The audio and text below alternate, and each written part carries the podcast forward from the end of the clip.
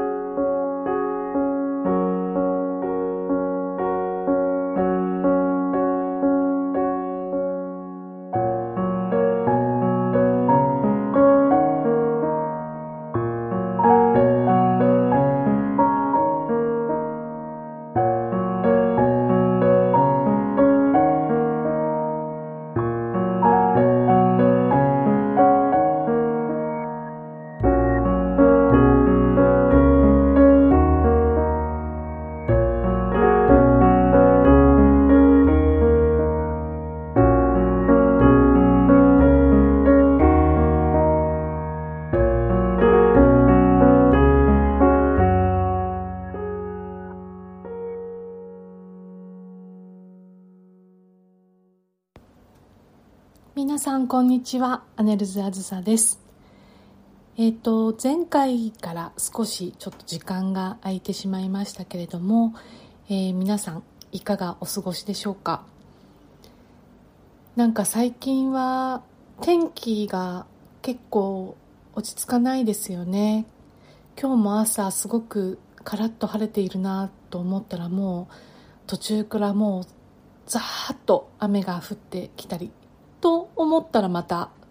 晴れてみたりで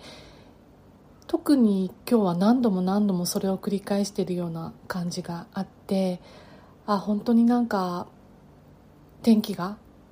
不安定で予測つかないなっていうのがこう体感値で分かる感じでそうなるとなんとなくちょっと体とか気分も不安定になっちゃったりとか落ち着かない感じがしますよね。まあ、もう少しで実はちょっと時期遅れになるんですけれども、えーと、農場での収穫と抽出の、えー、作業がやってくるんですけども例年よりもやはり半月ぐらいずれ込んでいるのとあと植物の、まあ、成長が冬からあのこの今の時期にかけて天候があのどんどん例年悪くなっていて今年は特に冬もしっかりと寒くならなかったりとか、まあ、この夏もこのように雨が長引いてるということもあって、まあ、なかなか、まあ、厳しいというか、えーと、ちょっと植物に向き合わなければいけないなっていうのを覚悟しながらあの足を運びたいなというふうに思っています。最近はあのー、少し、まあ、いろいろと、まあ、経済活動というかいろいろな、まあ、活動を再開していかなければなと、まあ、緊急事態宣言後解除後ですね緊急事態の宣言の解除後に皆さんもいろいろ用意したりとか、まあ、新しい、まあ、携帯でお仕事を継続されているっていう方もたくさんいらっしゃると思うんですけどでもその中にやはり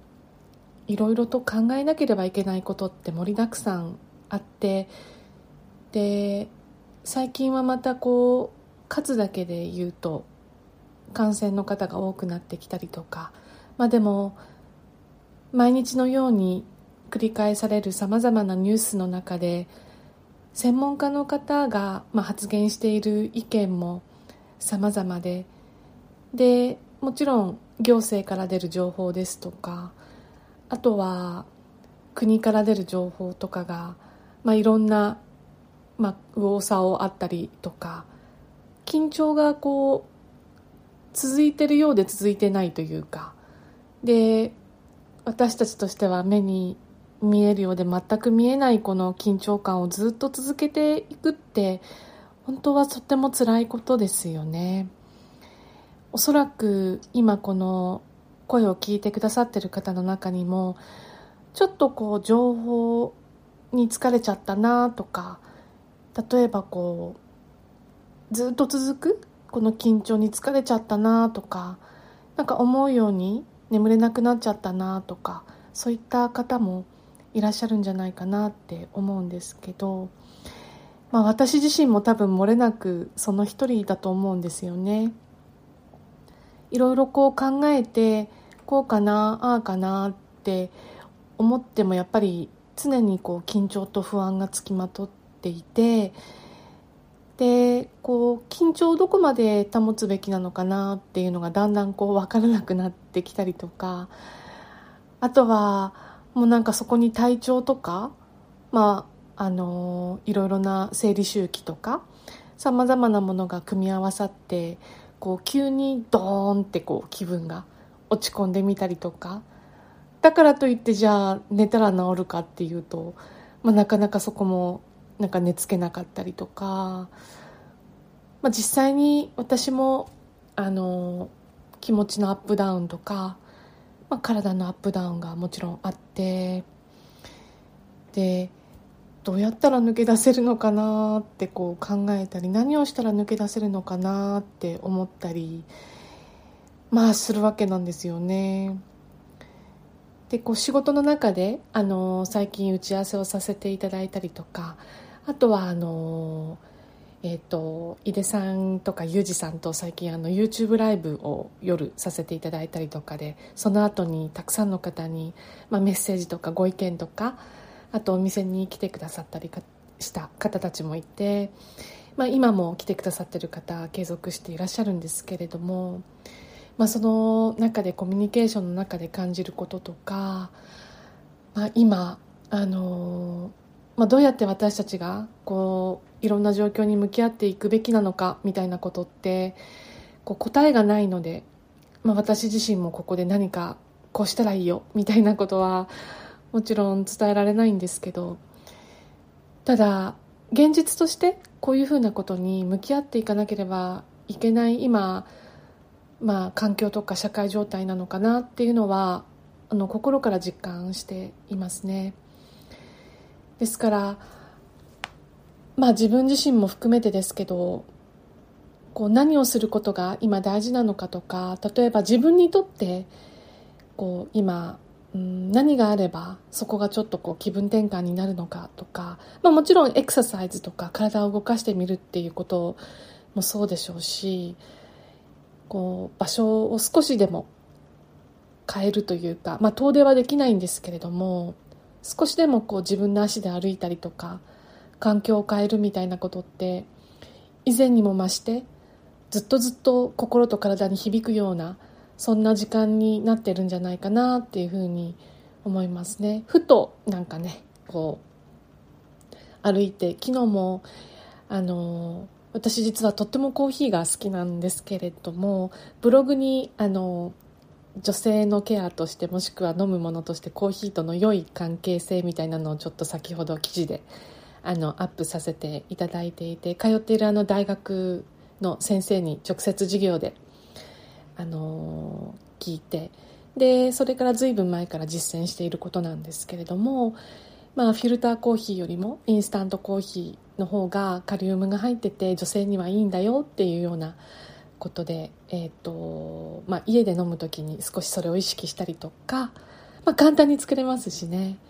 あとはもちろんあの外に出てコーヒーをあの飲むのも大好きなんですけれども、まあ、あまり凝り固まることなく、えーと、牛乳で飲んでみるのも好きですし最近はアーモンドミルクとかあのオーツミルクとかいろんなものをブレンドして自分で飲んでいたりとかもするんですけどちょっとね昨日あの少しあの自分の中で気分転換したくてコーヒーをちょっと歩いて買いに行ってで一人で飲みながらで小さいあのバームクーヘンの中に丸のところにあのチーズケーキのあの生地が入っているあの小さいケーキを見つけてそれを買ってなんか歩きながら飲みながら食べながら歩いてたみたいなそんな時間を過ごしたんですけどふっとそういうふうな、あのこう自分で思いのまま飲んで食べてみるみたいなそういった時間は開放的だなってやっぱり思っていてそれをしてるだけでちょっと自分が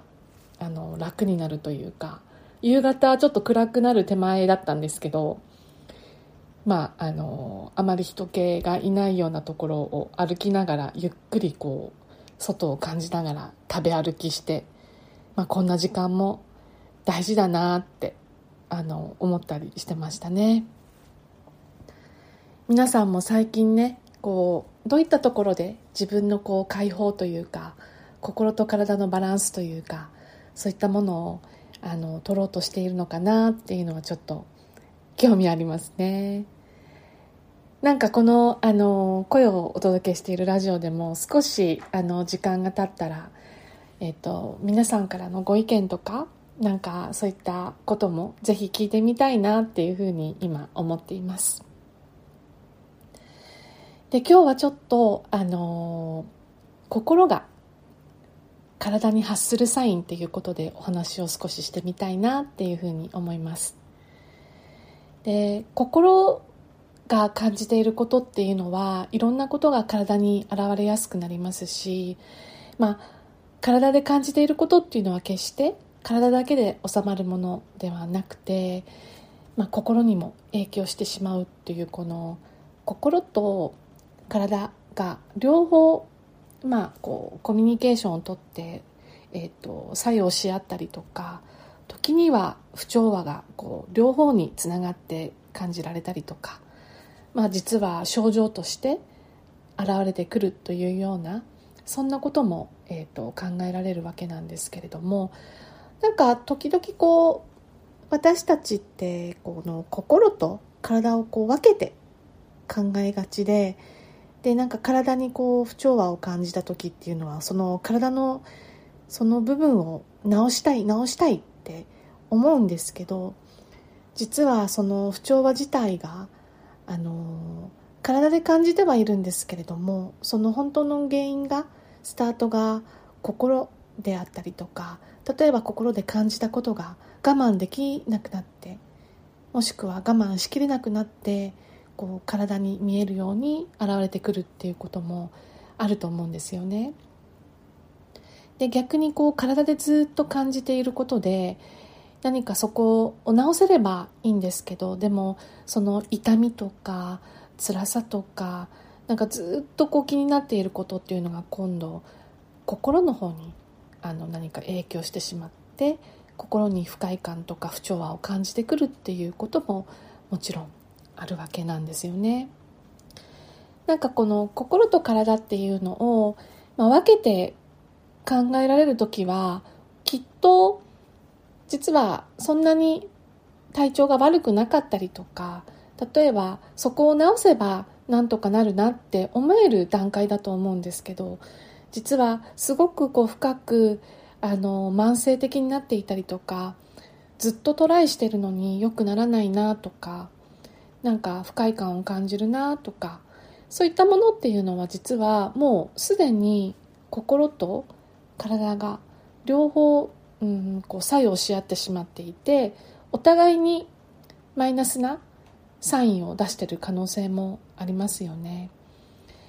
私たちのような仕事をさせていただいている人間はおそらくその心と体が両方そのサインを送り合っていてという部分を見逃すことなく両面から、まあ、お話を聞いたりですとかまあ、それをちょっとこう感じてみたりっていうことがとても大切だなというふうに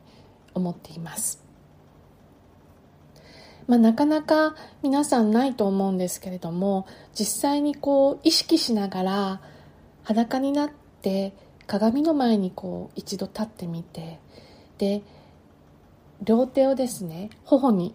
しっかりと当てて自分の手の温かさを感じながら目を閉じて深呼吸しながら目を開いてゆっくり自分自身を見てみるっていう時間もすごく大事なんじゃないかなって思います。お風呂に入る前ですとかもちろんお風呂から上がった後でもいいんですけど少し12分立ち止まれる時間があればあの一度やってみてほしいなって思うんです。でこれは決してなんかあの体型のかっこよさとかそういったことを確認するわけではなくてですね今こう自分の姿勢とか立っている自分がどんな状態かなって自分に手を当ててあげるっていうそういった瞬間として大事なんじゃないかなって思うんですけどこう体で感じることとか頭でイメージすることとか自分自身が結構ちぐはぐになってしまうことってありますよね。でこの、まあ、いろいろな状況を自分でまずこう向き合って自分に向き合ってみるっていうのをこう目に見える状態でやってみるっていうのはもう鏡しかないので一度そういった時間を持ってみて自分はどう感じるのかなっていうのを、まあ、確かめてみるっていうのも一つ今までにない試みなんじゃないかなって思います。で例えば気になるところにこう自分の手を当ててみたりとか例えば痛いところとか例えばこう気になっているところとか意外にこのあ自分の手の温かさが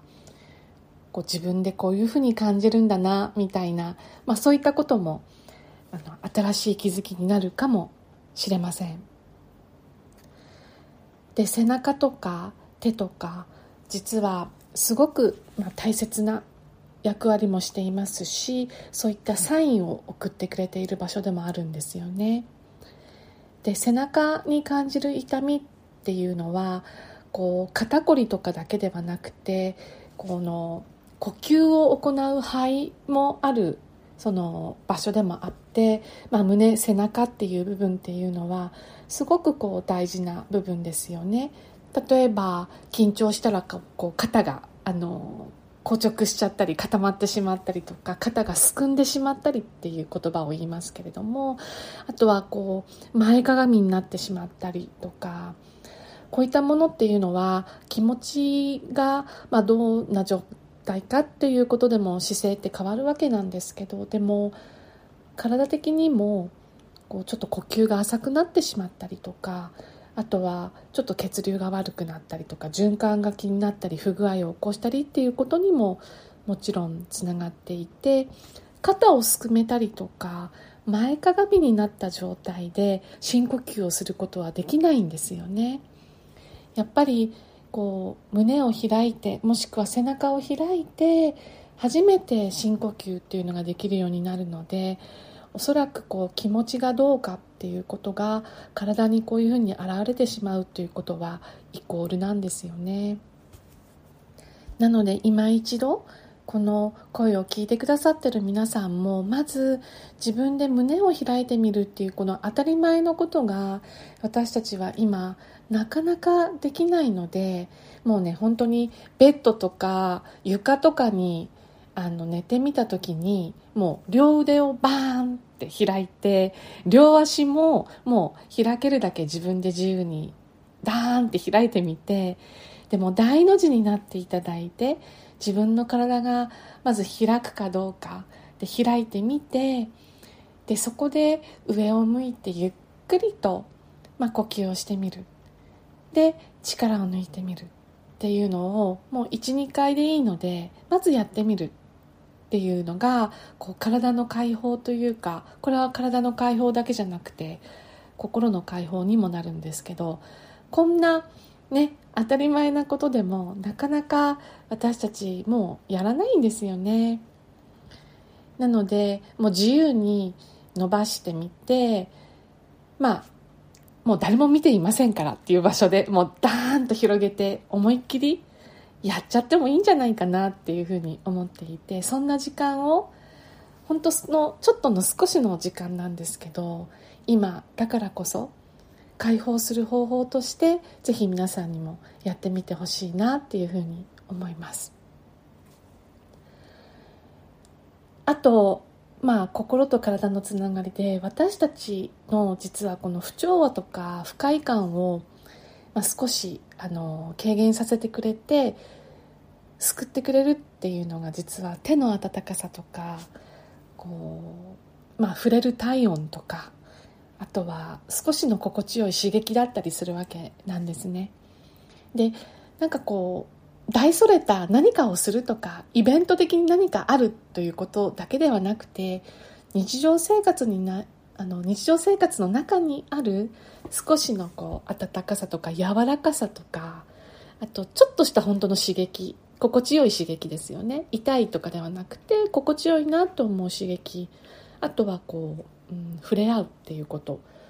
このまあこういったちょっとした行為があの薬とかではなくて、まあ、私たち人間があの感じ取ることができる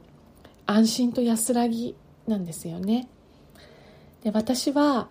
あの日常の少しの安心と安らぎが私たちの心と体の健康につながるっていうふうに信じていてあの本当にイベント的にあの行われることってその瞬間はすごくそう実感できたりとかちょっとだけは継続できるんですけど長い私たちが生きていく継続にはなかなかならないんじゃないかなって思ってまして。なので私たちはこの日常生活の中でのちょっとした安心感とちょっとした安らぎを積み重ねていくっていうこの勇気がすごく大事なんじゃないかなって思っています。なのでこのお話しすることも本当に日常の中の少しだと思うんですけどでも本当はとっても大切な時間であるんじゃないかなっていうふうに思っていてあのこうやって少しでも皆さんともお話ししてみたいなって思ってるんです。でこうまあ昔から手当てという言葉があるように私たちはこう手を当てたりとかこう手の温かみ重さを感じて安心することもあって辛いなと思ったところ自然に手が行きますよね。頭が痛い時は頭に手を当てますしあとはお腹が痛い時はちょっとお腹を触ってみたりさすってみたりっていうことをしてみたりですか？私たちはあの腰が痛い時に腰に手を当てたりしますよね。まず最初に、うん、痛いなとか嫌だなって思うところに手がこう差し伸べられるというかでこれはもちろん抱きしめられたりとか抱きしめたりっていうことにも共通していくんですけどこの触れるっていうところの温かみって私たちの心を解放してくれたりとかあの安心させてくれて心地よさを与えてくれる大切な行為ですよね。実はあのこの手を当てるっていうことでのその、まあ、安らぎとか痛みの軽減とか不快感の軽減っていうのはあのドイツの哲学者であるカントが The hand human outer brain 手は外側にある脳であると伝えていたりとか心理学者のレーベースという方が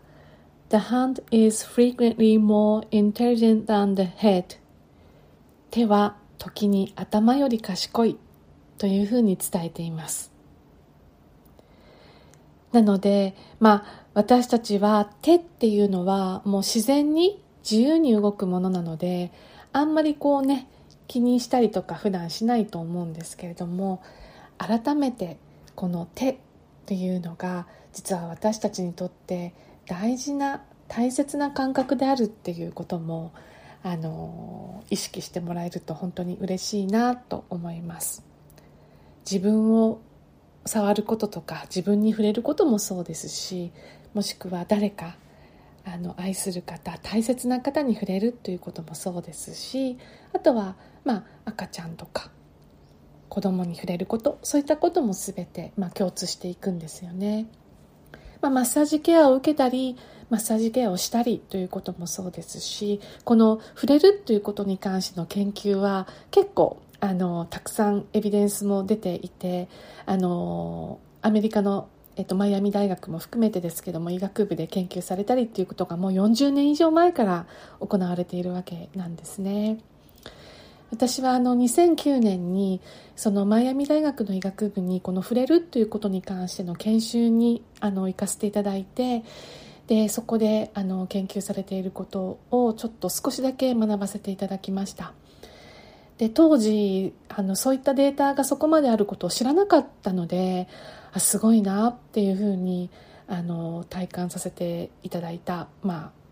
経験となりました。まあ、こういったことも少し授業とか皆さんと勉強する中であのお話をしたりしているんですけれども、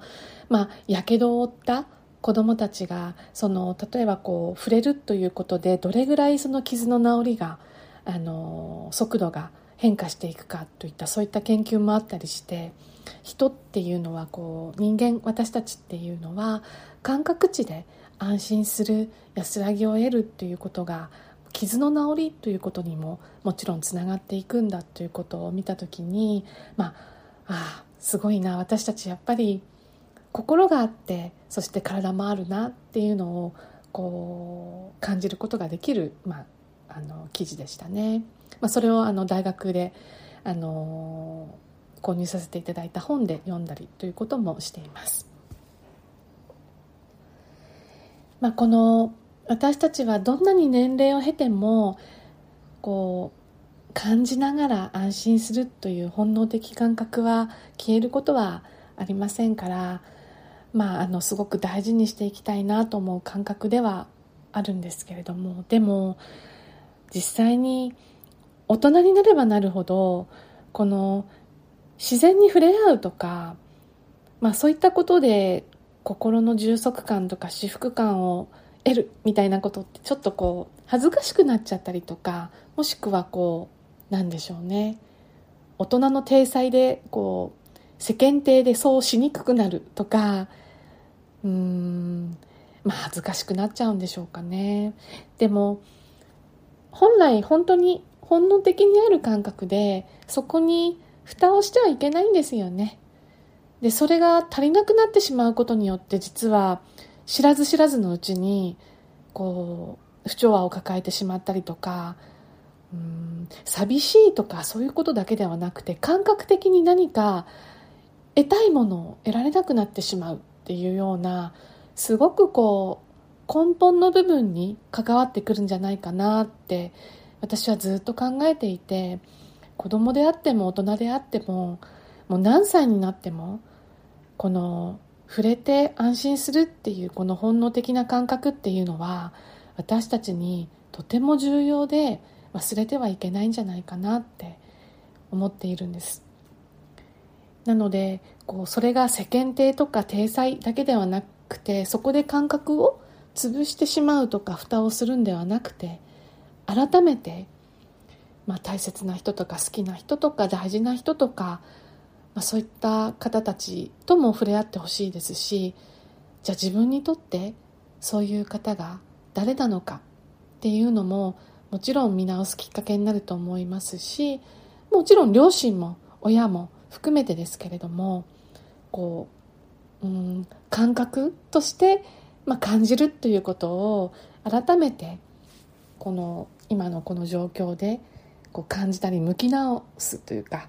そういった時間になっているんではないかなというふうにも感じます。なんかこう波打ち際を歩いていて海にいてすごく楽しい感じがすることがあると思うんですけどこう打ち寄せる波に足がこうジャバジャバって触れた時にあの少しこう心地よい感覚冷たいけれどもあって思うこの心地よい感覚とか例えばそうですね氷を触ってヒヤッとしながらもでもなんかこう心地よい刺激というかこうハッとさせてくれるようなとてもいい感覚だったりとかあとは裸足で冷たい地面とか土とかまあ森の中もそうなんですけど少しこう地面を自分の素足で感じた時に感じる体感値も心地いいですよね。砂浜を歩くときに、あちあちあちってこう、暑い暑い暑いって言いながらなんかみんな楽しそうっていうか、こう、ね、暑いの分かってるけど楽しいみたいなこの心地よさとか。あとはあの、ふわふわのタオルに包まれた時に、はーってよくね、子供たちもすると思うんですけど、わーってなる感覚とか。あとは頭をそっと撫でられたりとか抱きしめられた時に感じる心地よさとかこういったものって全部本当はうわーってうわーってこう声を上げてしまいたくなるというか叫びたくなるような開放感がありますよね。私たちはそれを感じたりとか声に出したいって思うこのこの表現っていうのが実はあのとても充足感とかあの真の解放につながってるんじゃないかなって思うのでぜひ皆さんうわーってちょっと声を上げてみていただきたいなっていうふうに思います。ちょっとねすっきりするというよりもねこうなんかこう落ち着く感じがその後にやってくると思うのでぜひぜひこの刺激し合ったり心地よく感じたり補い合ってるようなこの心と体のつながりの大切な関係をぜひあの今回皆さんにも体感しそして見直してみていただきたいなっていうふうに思います。では今日の声優をご紹介したいと思います。今日はローレルです。えっ、ー、と、ローレルっていうふうに通称名で言われますけれども、ベイローレルというふうにして呼ばれているものも同じ種類になります。で、学名はローラス・ノビルスという学名を持ちますけれども、クスノキ科の葉っぱから取られる精油ですね。皆さん、あの、ローレルって食事で使う月桂樹ローリエっていうと分かりやすいかなと思うんですけれどもよくパエリアとかにも乾燥したローリエを入れて、まあ、炊いたりしますよね。あのー、日本でもこのローレルの木をあの見ることはできますしこれはもう自生してるというよりも植物として販売されていたりとかこの木があるお家とかがありますけれどもしっかりとしたあの硬い葉を持っているんですよね。でその葉をこうピリピリっと裂いてそこから香る精油をぜひ体感してみていただきたいなと思うんですけれども想像以上にふわーっと甘い香りがしますすごくねこう心地よい甘さを持つ、えー、植物なんですけれども実はあの呼吸器系にもとても良いサポートをあのする精油の一つで、えっと、深呼吸をすごくこう促してくれるというか落ち着いてこう深呼吸をさせてくれるようなあの精油ですね。ですからあのこう食事だけではなくてどっちかっていうとこう呼吸とか循環とかそういったイメージを持ってぜひ精油を手に取っていただきたいんですけれども必ずしもですねスッとするだけではなくて柔らかく落ち着く甘さを持つのであの心の落ち着きとか穏やかにさせたりっていうサポートにもすごくいい精油でで昔からあの神々しさを表す植物聖なるものの象徴として活用されてきた大切なハーブの植物なんですね。であのホルモンバランスがちょっと崩れ気味の時にも活用できる精油として、まあ、使われているわけなんですけれどもとにかくあのギリシャ神話に出てくるあのローレルは聖なる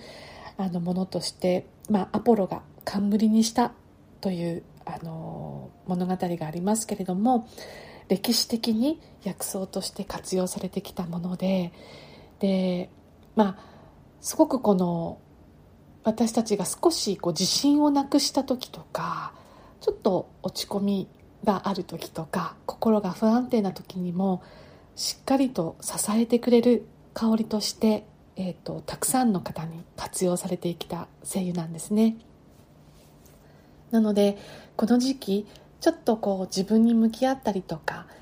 あとはあの思いを込めて自分の心と体の中にこう空気をあの入れ込むというようなイメージで